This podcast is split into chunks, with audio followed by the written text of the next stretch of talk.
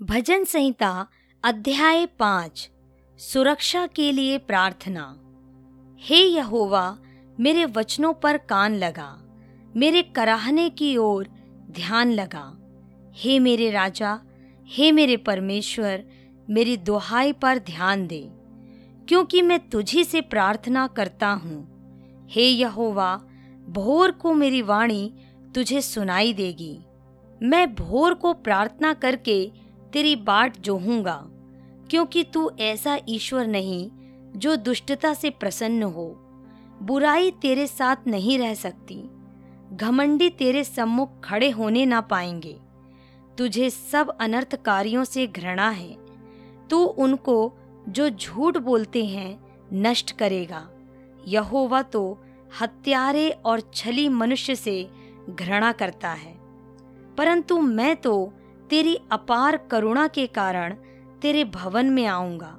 मैं तेरा भय मानकर तेरे पवित्र मंदिर की ओर दंडवत करूँगा।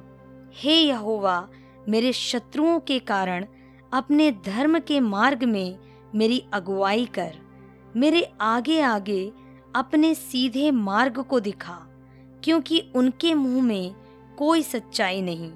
उनके मन में निरी दुष्टता है। उनका गला खुली हुई कब्र है। वे अपनी जीप से चिकनी चुपड़ी बातें करते हैं।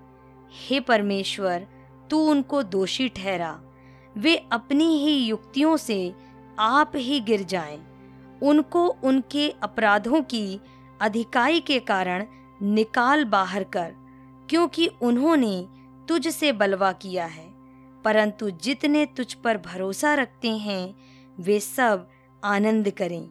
वे सर्वदा ऊँचे स्वर से गाते रहें, क्योंकि तू उनकी रक्षा करता है। और जो तेरे नाम के प्रेमी हैं, तुझ में प्रफुल्लित हों, क्योंकि तू धर्मी को आशीष देगा। हे यहोवा, तू उसको अपने अनुग्रह रूपी ढाल से घेरे रखेगा।